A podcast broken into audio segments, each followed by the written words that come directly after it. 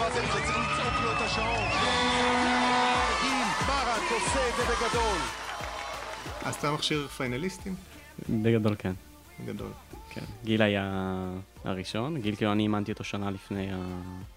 הזכייה שלו, כאילו ל- לכיוון הזכייה. למה, איך הוא הגיע אליך?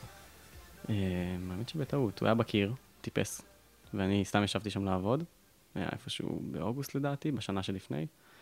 פשוט ראיתי אותו מטפס, ירדתי למטה, אמרתי לו, שומע, את הרגליים, תנסה ככה, תנסה ככה, תנסה זה, וחזרתי למעלה לשבת. אחרי שבוע הוא בא אליי, עושה לי, בוא תסתכל. שיפר את הכל, עושה לי, עכשיו מה? היה כזה סייק, כאילו. כל פעם הבאתי לו קצת טיפים, קצת טיפים, עד שהוא התחיל להתאמן אצלי. כלומר, לא ידעת מי זה. לא היה לי מושג מי הוא, לא היה לי מושג מה המטרה שלו בחיים. זה- כאילו, בדרך כלל אתה נותן לאנשים שם? בגדול התחלתי לאמן, אה, התחלתי לאמן שנים לפני שהתחלתי לאמן. כאילו, כשהייתי עוד דלפקיסט בקיר טיפוס בתור חייל, אה, הייתי תמיד אוהב לעלות על המזרון, לעזור לאנשים, לנסות להסביר להם, להבין למה הם מתקשים, זה היה כאילו משהו שתמיד היה לי כיף לעשות. אה, ועם הזמן זה הפך להיות גם המקצוע שלי, כן. אז מה אנחנו באמת יודעים על טיפוס קירות? משהו שאני מרגישה על טיפוס קירות, זה, זה זה שזה, מעבר לזה שהכוח שלי מאוד עוזר לי שם, אני מרגישה שהדבר העיקרי שמוביל שם זו הטכניקה. והראש שכל הזמן עובד, זה קצת לפעמים מרגיש כמו לבוא לפתור סודוקו, יותר כמו מאשר אה, לעשות ספורט. אז זה ממש אה, הולך ביחד, אני חושבת, הראש והגוף. זה מדהים, זה הביא, זה הביא את הטיפוס ל... כאילו, כולם יודעים מה זה טיפוס. לפני, לא יודע כמה, לפני, מתי שזה התחיל, אלכס חזנוב, אבל שם, לה, כאילו, זה היו אנשים שאף אחד לא הכיר, רק מי שבתחום, וככה בן יום, הם נהיו פתאום הסלבריטיז, כאילו, של הארץ. טיפ, אה, טיפ להתחלה ועוד איזשהו, זה, זה משהו שמשלב גם טיפ להתחלה וגם משהו אה, נחמד על טיפוס. טיפוס זה ספורט מאוד מאוד תנועתי. זאת אומרת שבהרבה מקרים הדגש הוא יהיה על ביצוע של תנועות נכונות, אה, טכניקה, מה שאנחנו קוראים לו, ולא בהכרח בכוח. לא תמיד הבן אדם החזק ביותר פיזית מבחינת נתוני כוח יבשים ויכולות פיזיות שיש לו, לא בהכרח ינצח תחרות. זאת אומרת, צריך גם לדעת מה לעשות עם הכוח הזה. Uh, הרבה מאוד פעמים בקירות טיפוס אפשר לראות מטפסים חלשים יחסית, מצליחים דברים שמטפסים חזקים מהם לא מצליחים, פשוט מהסיבה שהם יודעים איך להזיז את הגוף שלהם, איך להשתמש uh, בנתוני הכוח שלהם ולמקסם אותם בצורה הכי טובה. ברוכים הבאים לפודקאסט, להיות מומחה ב. בתוכנית נראיין אנשים בשלוש רמות הבנה שונות בתחום. מתחילים, מתקדמים ומקצוענים. נקליט את השאלות שלהם ושלהן, ואז נחזור לאולפן ונדבר עם המומחה על הנקודות שעלו. והיום, להיות מומחה בטיפוס קירות. טיפוס על קירות הוא ענף ספורט אתגרי, חדש יחסית, מוצאו מטיפוס מצוקים. המטרה היא להגיע לסוף מסלול תוך שימוש באחיזות ידיים ורגליים שמוברגות לקיר. לפעמים גם בחבל. לכל מסלול יש רמת קושי שמסומנת ב-V, החל מהכי פשוט שהוא V0 והלאה. לרוב, גם לכל מסלול יינתן צבע כדי שיהיה קל לעקוב אחריו כשמטפסים. יש כמה סגנונות טיפוס, למשל top rope, הובלה ו bouldering. בראשון החבל קבוע מלמעלה, בשני המטפס מעלה את החבל איתו, ובשלישי פשוט אין חבל. טיפה היסטוריה כנראה הספורט התחיל עוד ב-1939 בסיאטל וושינגטון שבארצות הברית. אבל הקיר כמו שאנחנו מכירים אותו היום, הופיע פעם ראשונה ב-1964 בשפילד, אנגליה. הנה שתי סיבות למה טיפוס קירות נהיה היום עניין. הראשונה, אתגר הנינג'ה. התחיל בארצות הברית, היום יש כבר את נינג'ה ישראל, כאשר ברור שלמטפסי הקירות יש יתרון משמעותי בתוכנית. בנוסף, קלטו את זה. טיפוס קירות יהיה ספורט רשמי באולימפיאדת טוקיו 2020, שעכשיו תהיה ב-2021. ספורט נבחר בנוסף לבייסבול, סופטבול, סקייטבורד וקראטה. אז בואו נכיר את המומחה שלנו להיום. רועי פלגי, הבחור עם הזקן, החיוך הגדול והמחברת ביד. ככה תיארו לי אותו לפני שפגשתי אותו פעם ראשונה. פלגי, 27, במקור מראשון לציון. התחיל להתאמן בטיפוס קירות עוד כשהיה בצבא. כיום, הוא מאמן הבית של קיר הטיפוס התל אביבי וייקינג, יש לו 40 מתאמנים קבועים, הוא אחד מחמשת המאמנים של הנבחרת הייצוגית של מדינת ישראל והתאחדות הטיפוס של ישראל, ומאמן את נבחרות הנוער. בנוסף להיותו מאמן טיפוס, הוא גם מי שבנה לגיל מרנץ, זוכה העונה השנייה של נינג'ה ישראל, את תוכנית האימונים שלו. לאחרונה הוא וגיל אפילו הקימו את הנינג'ה אקדמי, שם הם מעבירים סדנאות ואימונים אישיים בתחום אימוני הנינג'ה. בנוסף להכל, הוא גם בשלבי הסיום של תואר בפיזיותרפיה. בוא ספר לי על ה... מתי שהבנת שזה מה שאתה רוצה לעשות. אוקיי, אה, אז שש שנים אחורה, שלחו לי הודעה, ידידה טובה אז שלחה לי תמונה כזו מהפייסבוק, אה, הכיר טיפוס שמציע טיפוס בחינם לחיילים בימי חמישי. אה, ואז הייתי כזה בענייני כושר, והתלהבתי מלנסות המון המון דברים חדשים. היא שלחה לי את זה, ואז אמרתי, טוב, יאללה, ננסה. עכשיו, אז מה שאני הכרתי כקירות טיפוס, זה הקיר שהיה בירקון, קיר מאוד מאוד גבוה ומרשים, שאתה רואה אותו כמו שאתה נוסע ליד באזור, ומבחינתי אמרתי, טוב, הולכים לקיר טיפוס, הולכים לקיר גבוה ומרשים, ומסתבר שזה היה בולדר, ולא ידעתי אז את ההבדל בין התחומים, כשבולדר זה בעצם טיפוס עד לגובה של משהו כמו ארבעה וחצי מטרים, אה, בעצם בלי חבלים, נפילה למזרון, אה, והגענו לבולדר הזה ביום חמישי, כמובן, בחינם, חיילים, ונכנסים ורואים קיר קטן, במין מרתף קטן, יורדים במדרגות לתוך הקיר, וזה נראה כזה, טוב, טוב, אולי אם יהיה מעפן אז נלך לקיר הגבוה ונשלם כניסה, זה בסדר, לא חייבים בחינם. אה, ואז הזכרנו נעליים, נכנסנו לטפס. את רוב המסלולים טיפסתי בצורה מאוד מאוד כוחנית, כי אז הייתי בעיקר חזק ולא הבנתי כלום על תנועה. ואז היה איזה מסלול, שעד עכשיו אני זוכר בדיוק כל צעד וצעד בו, אה, בדירוג V2, בשיפוע חיובי, שיפוע שנקרא slab, שפשוט לא הצלחתי לעשות אותו. לא משנה מה, נפלתי באותו צעד שוב, ושוב, ושוב, ושוב. ובסוף, רגע לפני שכבר החלטתי לפרוש, לקחתי את הברך שלי, את ברך שמאל, קצת יותר שמאלה, ופתאום זה עבד כמו קסם. באותו רגע אמרתי, אוקיי, אני רוצה להבין למה זה קרה. למה התנועה הקטנה הזו של הברך פתרה לי את המסלול והפכה אותו להרבה יותר קל. אה, ומאותו רגע פשוט התמכרתי. באותו רגע אמרתי, אני רוצה לחזור לפה עוד פעם ועוד פעם ועוד פעם. הפסקתי עם הריצות, עם האופניים, עם השחייה, עם החדר כושר, עם הכל. שבוע אחרי זה כבר עשיתי מנוי, קניתי נעליים, קניתי מגנזיום, וטיפסתי שלוש פעמים בשבוע ויותר. כמה חודשים אחרי זה כבר התחלתי לעבוד בקיר הזה, אה, ושנתיים אחרי זה כבר התחלתי לאמן בעצמי. וואלה. אז אה, התמכרות מהרגע הראשון לחלוטין. מה זה אומר נבחרת של ישראל, אה, כאילו... אז יש לישראל נבחרת בעצם שהמטרה שלה, כמו כל נבחרת ייצוגית, זה לייצג את ישראל בחוץ לארץ בצורה הכי טובה שיש. ועד שנה שעברה הנבחרת הזאת הייתה בעצם תחת מאמן מסוים, שנבחר דרך התאחדות הטיפוס בישראל. והוחלט לאחרונה להפוך את זה לאיזשהו צוות מסוים שאחראי על זה, כדי לטפל בכל מה שיש סביב זה. יש המון המון נושאים לטפל בהם, מלוגיסטיקה וטיסות לחו"ל וכרטיסים, ולמי מגיע בכלל לטוס. אה, ענף הטיפוס נורא מורכב מהבחינה הזו, בגלל שיש המון תחומים, כמו שאמרת, אה, הובלה בולדר, וגם, בנוסף לזה יש גם ספיד, תחום חדש שגם יהיה באולימפיאדה, אה, חדש מבחינת כמה שהוא פופולרי. אז להחליט מי נוסע ולאן ואיפה הוא מתחרה. וזה משהו שהוא די מורכב, במיוחד לאור זה שהתחרויות בארץ לא דומות לגמרי לתחרויות בחו"ל. אז בגלל זה הוקם הצוות הזה. אנחנו נגיע לאולימפיאדה? אני לא חושב שיהיה ייצוג ישראלי באולימפיאדה. אה, אוקיי. אנחנו מאוד רוצים, אנחנו עוד לא שם. אוקיי. אה, אז זה לא, טיפוס קירות זה לא הג'ודו הבא שלנו. עדיין לא, אולי בהמשך. אולי בהמשך, אוקיי. כן, התחום הוא תחום יחסית צעיר בארץ. אה, משהו כמו 20 שנה, אולי קצת יותר באמת. מאז שהוא התחיל לתפוס איזושהי תאוצה, שכמובן בשנתיים, שלוש האחרונות זה נהיה משהו אחר לגמרי. Mm-hmm. אבל זה תחום שהוא עדיין חדש. כאילו, גם העבודה בתחום ואיך שהדברים עובדים, זה שהנבחרת ואיך שהיא עובדת משתנה כל הזמן, משהו שבמקומות אחרים לא קורה. אה, וגם תחום האימון בתוך זה. אז בואו נכיר את נציגת הרמה הראשונה. אה, אוקיי. אני טל קרסין, בת 33, נשואה לצח, מדריכת אקרובטיקה אווירית. טל, אחת ממדריכות האקרובטיקה האווירית מהמובילות בארץ. נפגוש אותה בהמשך בתור המומחית בלהיות מומחה באקרובטיקה אווירית. התחלתי לטפס כי התאמנתי לתוכנית טלוויזיה של נינג'ה ישראל, אה, ואחד החבר'ה שהתאמנתי איתם אמר לי שאני חייבת להתחיל לטפס. טל אולי הגיעה בגלל הנינג'ה, אבל נשארה כי הבינה שהיא ממש נהנית מהספורט הזה. מעבר לזה שהכוח שלי מאוד עוזר לי שם, אני מרגישה שהדבר העיקרי שמוביל שם זו הטכניקה. והראש שכל הזמן עובד, זה קצת לפעמים מרגיש כמו לבוא לפתור סודוקו. ואיך ברמה הפיזית? למדנו שטיפוס קירות הוא ספורט מאוד טכני ומנטלי. טל, שהיא גם פיזיותרפיסטית, עניין אותי לשאול אותה על הנושא. אה, אני חושבת מה שמאוד uh, טוב בטיפוס קירות, שהכל מאוד מאוד uh, סימטרי ומגוון. אתה לא עושה פעילות חוזרנית יותר מדי, יש מגוון של תנועות שכלולות בתוך זה, ו- וכל הגוף עובד, שתי הידיים עובדות. ברור שזה בעיקר פלא גוף עליון, אבל לא רק, וגם אז זה יחסית עובד סימטרי. אז אה, זה משהו שהוא יתרון בעיניי לספורט הזה ברמת הראייה הגופנית, הפיזיותרפיסטית. אז אה, את טל אתה, מכיר. לגמרי כן. טל התאמנה אצלי לא מעט בעבר. כן.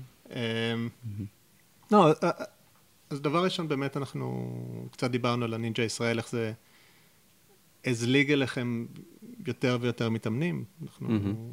נראה שפחות או יותר יש, יש הסכמה של כל מי שדיברתי איתו על גיר דיפוס, שזה הפריח רוח חיים ב, בתחום, כן. אה, ואתם רואים את זה? כאילו, איך אתה מרגיש את ההשפעה של זה? קודם כל, כל הקירות מאז שהתחילה התוכנית מלאים, כמעט תמיד. אה, תמיד צמוד יותר לתוכנית, יש הרבה יותר עומס בקירות, זה ממש מגוחך, אבל ממש מלאים עד אפס מקום, אה, שזה מצד אחד דבר נפלא, כי יש יותר כסף לבעלי הקירות, הם משקיעים יותר, משפצים, כל הקירות גדל- גדלו בתקופה האחרונה, אה, קונים יותר אחיזות, כאילו ה-facilities משתפרים.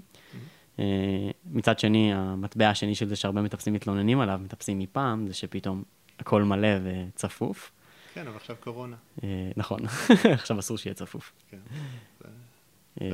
אז אין ספק שזה מורגש בצורה משמעותית, גם ברמת האוכלוסייה שמגיעה, זה לא רק אנשים ששמעו על זה מאחרים או משהו כזה, זה אנשים ש... מכל, מכל הספקטרום שאתה יכול לחשוב עליו מגיעים, כי כולם מכירים כבר מה זה טיפוס.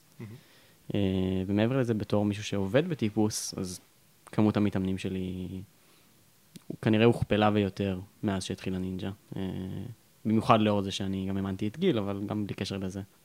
הרבה יותר אנשים מגיעים לאור זה. דיברנו על זה שאתה פיזיותרפיסט וטל פיזיותרפיסטית, שזה, שזה מתקשר. מהמם. בוא נדבר על היתרונות של טיפוס קירות מהמם. לאנשים שרוצים להיכנס לכושר, לעבוד, איך זה עובד על הגוף, מה, איפה היתרונות שלו לעומת דברים אחרים, איפה החסרונות אולי. אה, אז קודם כל, זה באמת ענף שהוא, שהוא סופר מגוון. זאת אומרת, כל שבוע מתחלפים מסלולים בקיר, וכל מסלול דורש משהו אחר. אה, והיתרון פה הוא שכל אחד יכול למצוא את עצמו. זאת אומרת, גם אם יש לי איזשהו כאב בטווח תנועה מסוים מפציעות שיש לי בעבר, אני יכול להחליט, טוב, המסלול הזה פחות מתאים לי, המסלול לידו אולי כן מתאים לי. אה, וזה יתרון גדול, כי אם יש ענף ספורט אחר שבו יש תנועה מסוימת שחייבים לעשות, והיא לא נעימה לי, אז, אז פה זה נגמר. אה, וכאן זה לא נגמר. אה, אז זה דבר אחד שהוא יתרון מאוד גדול. מעבר לזה שהוא ענף שמחזק אותך בצורה משמעותית בפלג הגוף העליון, חגורת כתפיים, גב, בטן, ידיים, משהו שמאוד מאוד עובד בטיפוס, וגם באופן טבעי בצורה נורא הדרגתית. בגלל שמי שמגיע לטפס בהתחלה, לרוב היכולת התנועתית שלו בטיפוס היא לא גבוהה בצורה טבעית, כי הוא לא יודע איך לזוז על קיר, אז הוא גם מטפס דברים שהם פחות קשים, פשוט כי הוא זז פחות טוב, וגם הוא פחות חזק כרגע לדבר הזה. וההתקדמות בכוח ובטכניקה במקביל, הופכת את זה שההתקדמות עם הזמן והעומסים שמגיעים עם הזמן בתור מטפס מתחיל, הם באמת ממש הדרגתיים.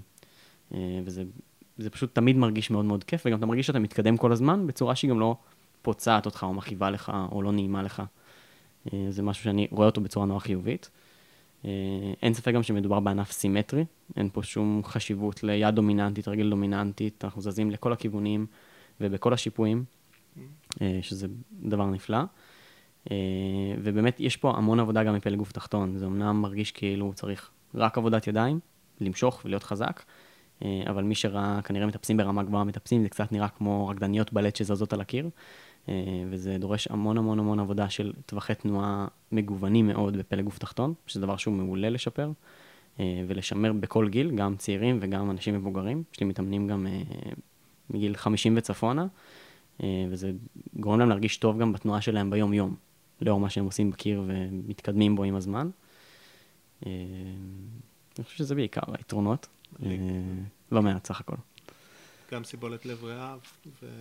אה, גם יש אלמנט. תלוי, תלוי בתחום, קור עובד כל הזמן, הצורך לשמור על טנשן כשמטפסים בשיפוע שלילי היא, היא מאוד מאוד משמעותית בטיפוס ומשתפרת מאוד עם הזמן, אז הקור עובד המון. אה, ושוב יש פה את החלוקה לתחומים, אה, אם נדבר על בולדר, אז זה תחום שהוא קצת יותר פיזי בדרך כלל, התנועות בו קצת יותר גסות, תחום שמצטלם מאוד יפה, מי שקצת יצא לראות טיפוס. מנגד, טיפוס בהובלה הוא קצת טיפוס עם יותר flow, תנועות קצת פחות גסות, ותנועות פחות קשות. הקושי בו הוא מצטבר, זאת אומרת, הסיבולת זה האלמנט היותר קשה בו. מה שאומר שהובלה קצת פחות מעמיסה על הגוף פר תנועה, בולדר קצת יותר. אז בגדול יש איזושהי הסכמה שבבולדר יש נטייה טיפה יותר לפציעות, אה, פציעות של overuse, פציעות של אה, עומסים מצטברים, עומסים חד פעמיים כתוצאה מצעד ספציפי, והובלה נחשב יותר התחום הבטוח בתוך זה. אז כאילו, אם נדבר על חיסרון בתוך הטיפוס, אז כנראה שבולדרינג יש בו איזשהו חיסרון מהבחינה הזו. להתאמן בזהירות זה תמיד חשוב. לגמרי. אנחנו נחזור קצת לנינג'ה, רק Mhm. גם מהניסיון שלך וגם כי זה, באמת... למה ההצלחה הגדולה כל כך של המטפסים, מה היתרון המשמעותי שלהם שם? מהמם. אתה מבין למה אני כן, מתכוון. אם זה מושך מטפסים באמת, או שיש בו איזה משהו אה, שהוא יותר פרסומי קצת. כן. אוקיי. אז בנוגע ללמה מטפסים טובים בנינג'ה, וזה נושא שאנחנו מדברים אותו המון בסדנאות של אה, גיל ושלי, אה, זה, יש המון המון חפיפה בהמון המון דרישות של טיפוס ושל נינג'ה. אה, אז בתור התחלה, כמובן, והכי בולט, הדרישה של כוח בפלג גוף העליון, וספציפית מעבר למשיכה, לשרירי המשיכה, מתח וכאלה, אה, השרירים באמה של האחיזה. אה, זה שרירים שעובדים המון המון בטיפוס והמון בנינג'ה, והם נקודת הכשל בדרך כלל. מי שיצא לו לטפס, ובמיוחד גם בטיפוס בהובלה, אה, מרגיש תמיד שמה שעוצר אותו בסופו של דבר זה שהוא לא יכול להחזיק יותר. ואותו דבר גם קורה בנינג'ה. אה, יש המון המון זמן שהעומס נמצא בעיקר על הידיים, בנינג'ה בצורה משמעותית יותר, כי הרגליים לרוב באוויר, אבל זה משהו שהוא נורא נורא קרוב. אז גם ברמה הפיזית זה טוב, אבל גם ברמה המנטלית זה טוב. כי אני בתור מטפס רגיל כבר, שאני יכול להיות מאוד עייף עכשיו באמות, באצבעות, בכוח האחיזה שלי, ועדיין אני מסוגל לטפס עוד. זאת אומרת, אני יודע להתמודד עם העייפות הזאת ברמה המנטלית, ברמה הפיזיולוגית, להתמודד עם רמת, רמות עייפות וחומצות חלב גבוהות יותר בדם אפילו, ובאופן טבעי, כשאני עושה נינג'ה, זה מרגיש בדיוק אותו דבר. אז מאוד נעים לי ואני מרגיש בבית בתוך זה. אז זה מהבחינה הפיזית ו- וקצת אפילו המנטלית של העייפות. מעבר לזה, יש פה גם עניין של uh, עבודה במאגרי אנרגיה דומים. זמני העבודה והעצימויות של העבודה, אם מנתחים את זה קצת יותר לעומק בטיפוס ובנינג'ה, הם מאוד מאוד מאוד דומים.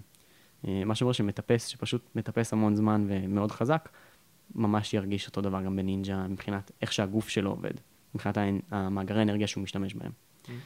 והאלמנט האחרון נראה לי שהוא מאוד מאוד משמעותי, זה הניתוח תנועה. Uh, כמטפסים, אחד הדברים הכי חשובים בעיניי כמאמן לפחות, זה לדעת להבין מה קורה על הקיר, למה צעד קל לי, קשה לי, מרגיש לי מוזר, ואיך אני יכול לתקן את זה, איך אני יכול לזוז אחרת כדי להשתמש בפחות כוח. ובסופו של דבר, בנינג'ה אנחנו רוצים להשתמש בפחות כוח, כמו בטיפוס. אני רוצה להגיע לסוף המסלול, הכי פחות עייף שאני יכול. עוד כמה דברים שמעניינים אותי שם. רואים שם בבירור את היתרון של אנשים עם יחס גובה משקל הפוך, מהמם. אוקיי? כלומר, האנשים שהמשקל שלהם יות- יותר נמוך מהגובה. מהמם. זאת אומרת, אנשים שהם רזים ביחס לגובה שלהם, או שוקלים מעט ביחס לגובה שלהם. כן. מהמם, נכון. זה, זה, כאילו, זה נכון. זה אישיו, זה אישיו גם בטיפוס. אה, וסתם סתם כדי להבין כמה, אז בתחרויות עולם אה, יש BMI שאסור להיות מתחתיו כדי להתחרות. כדי לא. לגרום לזה שבעיקר. בעיקר נערות, אבל גם מטפסים, אה, לא יריבו את עצמם, וזה משהו שקורה. אה, כי בסוף המשקולת שלי בטיפוס וגם בנינג'ה זה אני. ואם אני אשקול פחות, אני אצטרך להרים פחות, אז אולי אני אהיה חזק יותר. ויש פה ויכוחים לגבי זה. זאת אומרת, עד כמה משקל נמוך ביחס לגוף שלי יתמוך באימונים ובהתחזקות. אה, כנראה שיש פה איזה משהו של weight management שכן אפשר לטפל בו וכן כן לרדת כשרוצים להגיע לפרפורמנס ולעלות כשלא, אבל זה משהו שצריך לעשות באופן מקצועי ועם תזונאי ולא לבד בבית. אז ללא ספק המשקל הוא עניין, אבל גם בתוך זה אפשר לראות מטפסים כבדים, מאוד מאוד חזקים בעולם, אה, שנראה כאילו הם לא אמורים לטפס כל כך חזק כמו שהם מטפסים, מה שאומר שזה לא תמיד 1 או 0 כמו שזה נראה. יש פה גם משהו שהוא בין לבין. כאילו, האנשי חדר כושר, אם, בוא, אם הם יגיעו לקיר טיפוס, יהיה להם באמת יותר קשה? כן, ואני חושב מסיבות שונות קצת. זאת אומרת, אוקיי. גם המשקל הוא פקטור משמעותי, מי ששוקל הרבה כנראה יהיה לו קשה יותר, כי פשוט הוא מרים משקל גדול יותר בסופו של דבר. אה, אבל יש פה גם משהו נוסף, שהוא משהו שהוא מאוד מאוד חזק בתחום האימון בשנים האחרונות, מדברים עליו הרבה יותר, זה העניין של הספציפיות. אם אני חזק עכשיו בלהרים משקולת אה, עם היד הקדמית, לעשות כיפוף של יד קדמית שוב ושוב ושוב עם משקלים מאוד כבדים, אני לאו דווקא אהיה חזק בלמשוך את עצמי על אחיזה, שזה דורש גם את היד הקדמית שלי. זאת אומרת, לא רק שריר חזק יעזור לי, אלא שריר שיודע לזוז כמו שאני אמור לזוז. והתנועות בחדר כושר הן מאוד לא ספציפיות לטיפוס, הן מאוד לא דומות. ומנגד, התנועות בטיפוס ובנינג'ה מאוד מאוד דומות אחת לשנייה. שזו הסיבה שההעברה ביניהם, היכולת שלי בטיפוס מעבירה לי ליכולת טובה בנינג'ה ולהפך, פשוט כי התנועות נורא דומות, כי יש ספציפיות גבוהה. ו... ושאלה שבטח אה, כולם שואלים את עצמם, למה אתה לא בנינג'ה? אה, האמת שאני פחות נהנה לעשות נינג'ה בעצמי. אה, אני מאוד אוהב להסתכל על נינג'ה, לנתח את התנועה, אה, להבין מה דרוש למתאמן כדי להשתפר בתחום, וזה משהו מאוד מסקרן אותי. ואני מקבל גם סיפוק מהעבודה מול בן אדם שמגיע למטרות שלו, אבל בעצמי בסוף התחום שמסקרן אותי ואני נהנה בגוף לזוז אותו, זה לחלוטין טיפוס ורק טיפוס. ואתה מתחרה בטיפוס? לא. לא. לא, אני לפעמים מגיע לתחרויות, אה, יש אופציה להגיע לתחרויות סבב, גם כמטפס שהוא לא תחרותי מקצועי, אז לפעמים אני עושה את זה, אבל זה אווירה קצת יותר חברתית לתחרויות בארץ, כולם ביחד על המזרון, ואווירה מאוד טובה, לא מאוד תחרותית באמת, אה, אבל ברמה, ברמה תחרותית הישגית, אז אני לא מתחרה. ועכשיו, תכירו את הנציגה של הרמה השנייה שלנו.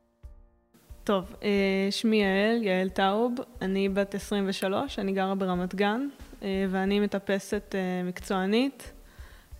אני מתחרה בארץ, בחו"ל, חברת נבחרת ישראל. אני מטפסת אה, 13 וחצי שנה, עוד מעט 14 שנה, עוד מעט 14 שנה בעצם. וכדי לכלכל את עצמי, אני מדריכת טיפוס ומאמנת טיפוס. בארץ אנחנו לרוב יודעים על ההישגים שלנו בכדורסל והחוסר הישגים בכדורגל. לאחרונה התחלנו להתעניין גם בג'ודו וגלישה. מה מצבנו בטיפוס? היה לנו פודיום אחד בתחרות בוגרים אה, של מקום ראשון בגביע העולם, בתחרות בס... בתוך סבב גביע העולם של אלכס חזנוב. אה, אני עליתי לגמר אליפות אירופה אה, שנה שעברה.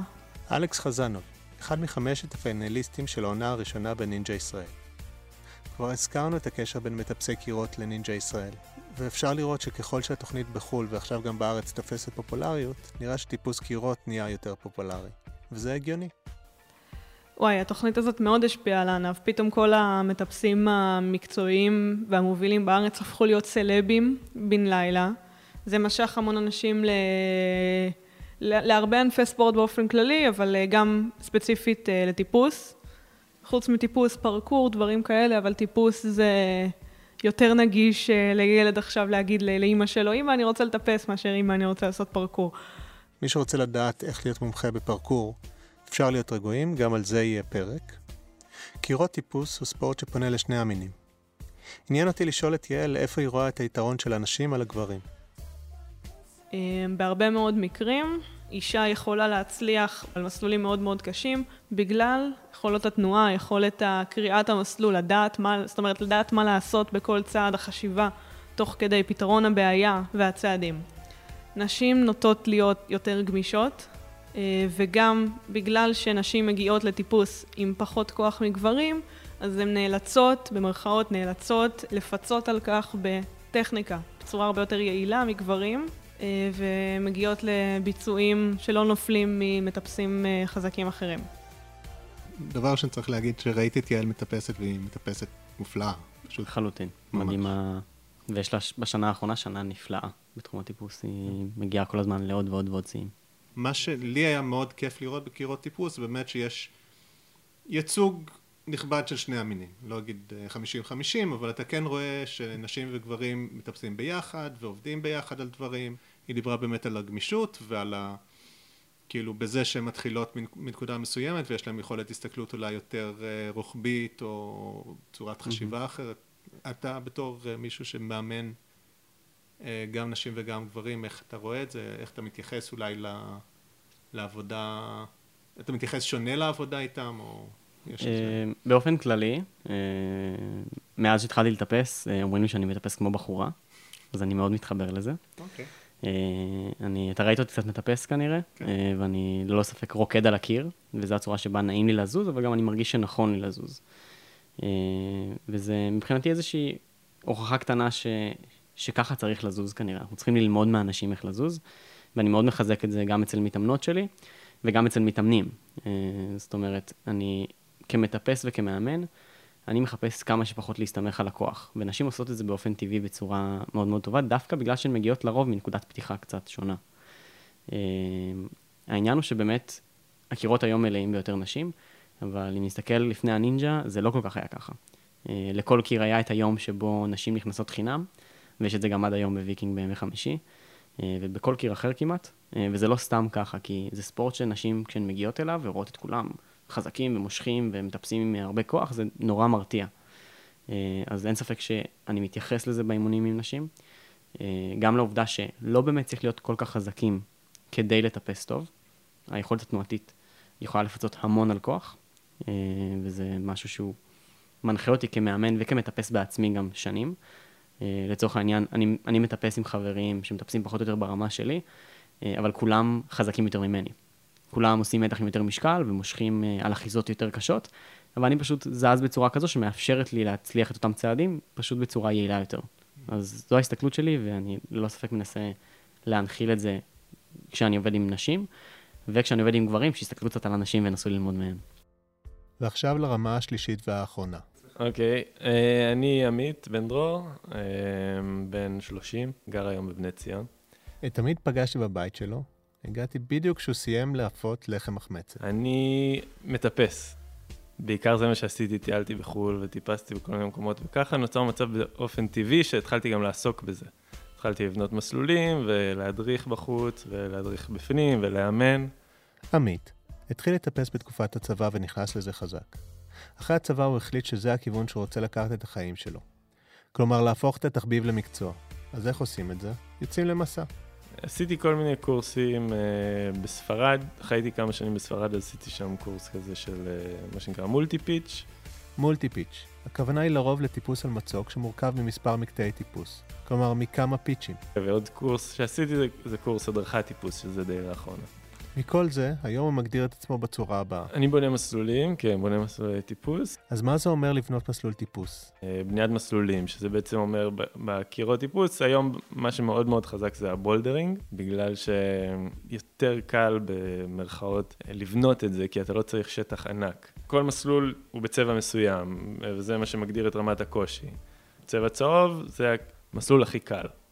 אז בדרך כלל זה יהיו אחיזות ממש גדולות, ויהיה מרחק קטן ביניהם, ו- וככל שהרמה עולה, כבר מדברים על תנועות יותר מורכבות, וצעדים משוגעים, ודברים שאפשר לראות ביוטיוב, שאתה לא מאמין שאנשים עושים את זה. אתם מכירים את השאלה, האם אלוהים יכול ליצור אבן שהוא לא יכול להרים? אז האם בונה מסלולים יכול לבנות מסלול שהוא לא יכול לטפס? יפה, שאלה טובה מאוד. אה, יכול, זה מיומנות שאני לאט לאט מרגיש שאני מצליח לרכוש. אה, מאוד עוזר אם יש לך מישהו מטפס מאוד חזק, שיכול לעשות את המסלול. אני מרגיש היום שאני יכול לפרק את הצעדים, ואז כמעט להצליח כל צעד, אבל אה, כן, זה, זה, זה לא פשוט, ממש. מילות סיכום? ממליץ לכולם לנסות לטפס. אה, לבוא, היום זה הכי פתוח לכולם, וללמוד, ולצאת לטבע. ולהכין לחם מחמצת. דרגת הקושי בטיפוס היא בערך הדבר הכי לא מובן באמת לאף אחד, והיא לחלוטין אה, תלויה לפי התחושה הסובייקטיבית של בוני המסלולים באותו רגע. אה, זאת אומרת שיכול להיות שאני אבנה מסלול ואטפס אותו ואני אגיד, טוב, זה נראה לי V3, ומטפס אחר יבנה מסלול דומה או יטפס מסלול דומה ויגיד, לי זה V4. אה, אבל בגדול זו תחושה פשוט סובייקטיבית של משהו שהוא קצת קשה יותר מהרמה הקודמת. זו ההגדרה בערך היחידה. אה, בגלל כמות המשתנים שיש בטיפוס, אה, שיפועים, אחיזות, מורכבות של תנועה, אה, שיפועי האחיזות גם, ועוד ועוד ועוד, אז נורא קשה לכמת את זה באמת ולומר, אוקיי, המסלול הזה בגלל האלמנטים האלה הוא V0, הוא V1, הוא V2. מגניב. כאילו, זה, זה אומנות. לחלוטין. כמו שנגר בונה עכשיו שידה ורואה בזה את האומנות, אז גם במסלול יש כאילו איזו אמירה כלשהי, או יש איזו חתימה כלשהי, או... לגמרי, יש מסלולים שאני יכול לחשוב עליהם מכל השנים שלי כמטפס, שכשהסתכלתי עליהם וטיפסתי אותם ועבדתי עליהם, או פשוט טיפסתי אותם, פשוט התרגשתי. כאילו אמרתי, וואו, זה כאילו... זה לא מסלול רגיל, יש פה משהו עמוק מאוד שהבונה ניסה להעביר, ואין ספק שזה אמנות. לאן אתה רואה את הטיפוס בארץ? לאיזה כיוון אתה רואה את תחום הטיפוס בארץ הולך? הוא עכשיו קיבל איזשהו בוסט ממש רציני מהנינג'ה, mm-hmm. ואני מניח שגם כדברים של טרנדים, זה... אנחנו יכולים להסתכל על כמה טרנדים ש... שהיו קיימים, אם זה טרנד האופניים ש... שממשיך ו... ו... ובועט, אני מניח שיש טרנדים אחרים ש... שעלו יותר ו... ונעלמו. Mm-hmm. אז עכשיו קיבלתם באמת את ה boost הזה גם של הפרסום וגם של הנינג'ה וגם של אה, המון המון מתאמנים חדשים ונוצרו מכונים חדשים ובטוח שזה שהוא נכנס לאולימפיאדה זה, זה עוזר. לחלוטין. איפה אתם רואים את עצמכם עוד חמש שנים? אז קודם כל אני חושב שהתחום הזה ימשיך לבעוט קדימה עוד הרבה. אה, בין אם הוא יקבל תמיכה מהנינג'ה שימשיך או לא ימשיך בארץ, שנראה כרגע שזה ימשיך. אה, אם מסתכלים על חוץ לארץ, אז כל מקום שבו היו שידורי נינג'ה, תחום הטיפוס שנים קדימה התפתח וגדל ולא הפסיק לגדול מאז. ואני מאמין שהדבר כזה יקרה גם בארץ, קורה עכשיו ולדעתי גם ימשיך לקרות. אה, אני מאמין שעם השנים, ורואים את זה כבר עכשיו לאט לאט, הפסיליטיז שלנו, המתקנים לאימון טיפוס יהיו הרבה יותר מקצועיים. יהיו מתקנים גדולים יותר, עם הרבה יותר אביזרים בפנים. אה, זה כבר משהו שנהיה סטנדרט, שיש אה, קירות אימונים ברמה גבוהה, אה, ומתקני אימונים, ומין חדר כושר קטן, שכל קיר לאט לאט מגדיל אותו קצת יותר. בעצם התחום של אימון בטיפוס נהיה כבר יותר מגניב, ויותר אין, וגם פשוט אנשים מאוד מתחברים אליו. כי בסוף זו דרך להתאמן, לשמור על כושר, על אורח חיים בריא, בתוך משהו שהוא מאוד מאוד מאוד כיף. ומההסתכלות שלי וגם המחקר שלי בתוך תחום הטיפוס כ- כמדע, כתורת אימון, אני מאמין שעם השנים זה ייכנס לארץ גם בצורה כזו. זאת אומרת, האימון בטיפוס בארץ יהיה הרבה יותר מקצועי, אה, ההכוונה תהיה הרבה יותר נכונה והרבה יותר רחבה, ולא יהיה רק מעט אנשים ספציפיים שהם חזקים בתחום בארץ, אלא זה יהיה עוד תחום כושר, כמו כל התחומים שאנחנו מכירים שהם כבר בכל מקום. 2024 אנחנו באולימפיאדה? אה, בוא נקווה שכן. יאללה. אני עובד על זה עם כמה מתאמנים. יפה. מילות סיכום? אה, אני חושב שבעיקר אני רוצה להוציא אנשים ששומעים את זה אה, עם ההבנה הזו שמדובר בענף מאוד מאוד מאוד כיף, אה, שמעבר להכל גם, לפחות בשבילי ובשביל המון אנשים שאני מכיר, מספק איזושהי תרפיה ואיזשהו מקום לבוא ולהתרכז רק בזה ולשכוח מדברים שקורים ביום-יום ומטרידים אותנו. אה, ומוציא אותי ועוד הרבה אנשים אחרים פשוט נקיים יותר בסוף היום. אז אני ממליץ לכל מי ששומע את זה ולא לא טיפס מעולם, פשוט לכו לאחד מהקירות שיש לכם באזור הבית, יש המון היום, ותנסו, ו... וכנראה שלא תפסיקו.